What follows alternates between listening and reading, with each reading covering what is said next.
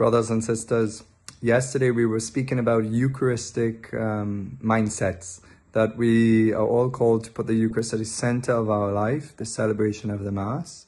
And also what we are putting forward in these days of retreat is, is the spirituality of Eucharistic adoration. And today we want to maybe put forward from St. Manuel and from, from the witness of the church, why is Eucharistic adoration so important as a spirituality? And we could go on about many reasons why, and we will.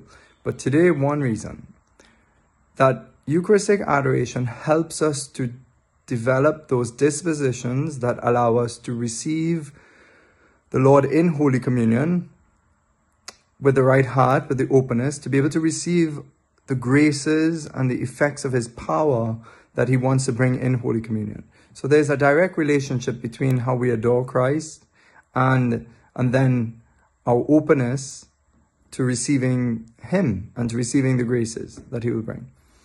So, and part of this Eucharistic mindset um, will be will grow in us when we spend time with the Lord in the Eucharist itself. Slowly but surely, the more we spend time with Him, the more we sacrifice to be with Him in adoration, then the Eucharist, our sense, our awareness of the Eucharist and about the power of Jesus being truly present there, I think will start to touch us more deeply.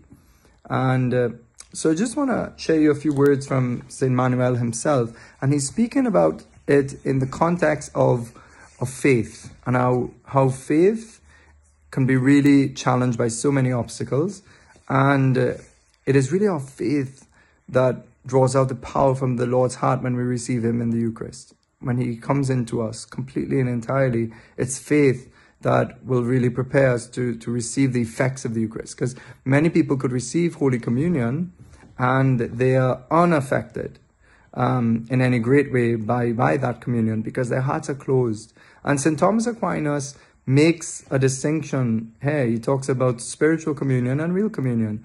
And we do both at the same time. So when we receive the Lord Jesus, it's our faith that, that also makes a spiritual communion with Him that we're receiving, that our minds have to be aware of what is going on for it to also be affected. And so when we receive the Lord with the right dispositions, then as I said earlier on, we can expect to really be changed and our lives will look differently. And and this is not some kind of airy fairy idea. I'm sure you yourself um, can testify to this better than me, and that I'm sure if we start speaking to each other about the effects of Jesus that we receive in Holy Communion, we'll edify each other, and this is something we should do. Um, I remember preparing for a mass in Trinidad in St Anthony's Church in Petit Valley, and I asked the altar servers there, and there was a there was a young woman, and I asked her about the Eucharist. I said, "Do you do tell me about your experience about receiving the Lord. And she told me that she always had great peace and strength, that she would feel strength. And I thought, this is it. This is this this the Lord comes and He creates a difference in our life. And that then we go out into the world and we act differently, and then the world is changed in a very concrete way. So let's let's listen to his words. He's challenging, but he's a saint. Saints are challenging. Owing to our limitations and the weakness of our condition, we find living in faith difficult, since it is hard to go against our human nature. See, faith gives us a different knowledge to what our human nature is telling us. So it doesn't avoid our human nature because obviously reason is very important, but our reason works with faith. When faith reveals certain things to us, we can think about it in reason. But our human nature cannot tell us everything that it that there is about life. Okay, so faith is a whole new revelation of knowledge given to us by God. In spite of our frequent Holy Communions, we have the tendency to get tired, distracted, become lukewarm, and even cut off communication with Him, whom we cannot know, love, nor enjoy in the present life, except through a living faith and self denial. Only those who will journey along this way of living faith and self denial will give the heart of Jesus the company he wishes and will receive from him all the fruits that one can hope for in receiving him in Holy Communion and becoming united to him.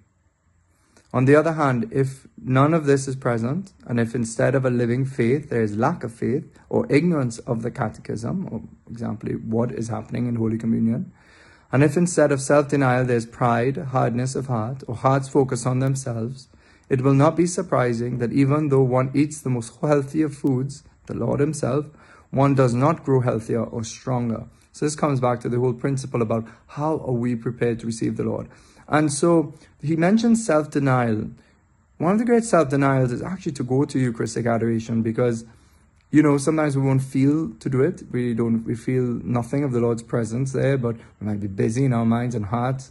But the fact that we've gone there is an act of our will, an act of love, and we could do, be doing a million other things. So we've given up all those other things in our free time. I'm not talking about our duties that God expects of us to do, but our free time, those times that we have that we waste on so many other things. But if we, we say we're going to give it to the Lord, that's when, in my own experience, and, and experience, I'm sure of many of you, that the Lord shows up and He starts to reveal Himself more slowly but surely.